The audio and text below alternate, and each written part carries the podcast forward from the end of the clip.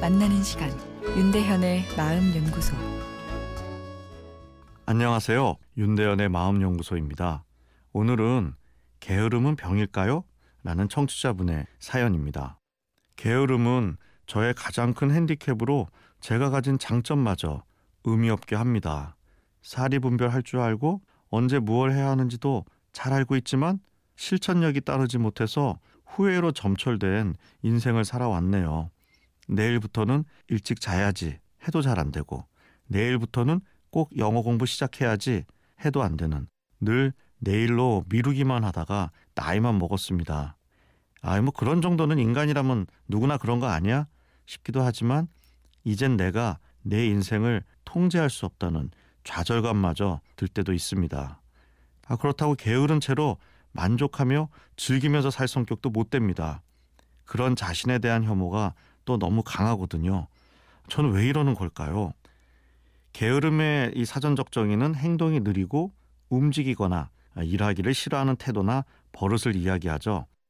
따라서 자신의 게으름에 혐오를 느낀다는 것은 진짜 게으름쟁이는 아닐 가능성이 높은데요.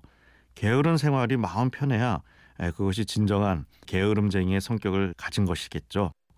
오늘 사연은 게으름보다는 자아 효율성이 떨어진 것으로 보입니다. 자아 효율성이란 내가 계획한 것을 내가 끝낼 수 있다는 스스로에 대한 확신인데요.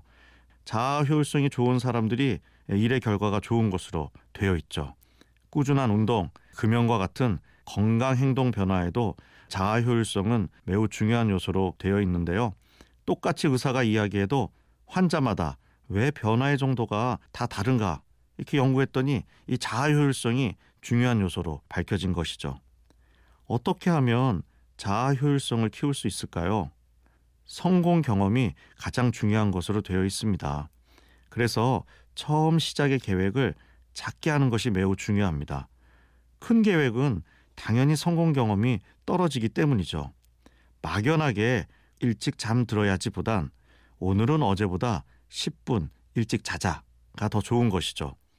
그런데 변화에 대한 욕구가 클수록 거창한 계획을 세우기 쉽고 그러다 보면 성공 경험이 아닌 실패 경험을 하기 쉬워져 결국 자아 효율성도 떨어지게 됩니다. 작은 성공이 점점 커져 대박을 만들게 됩니다.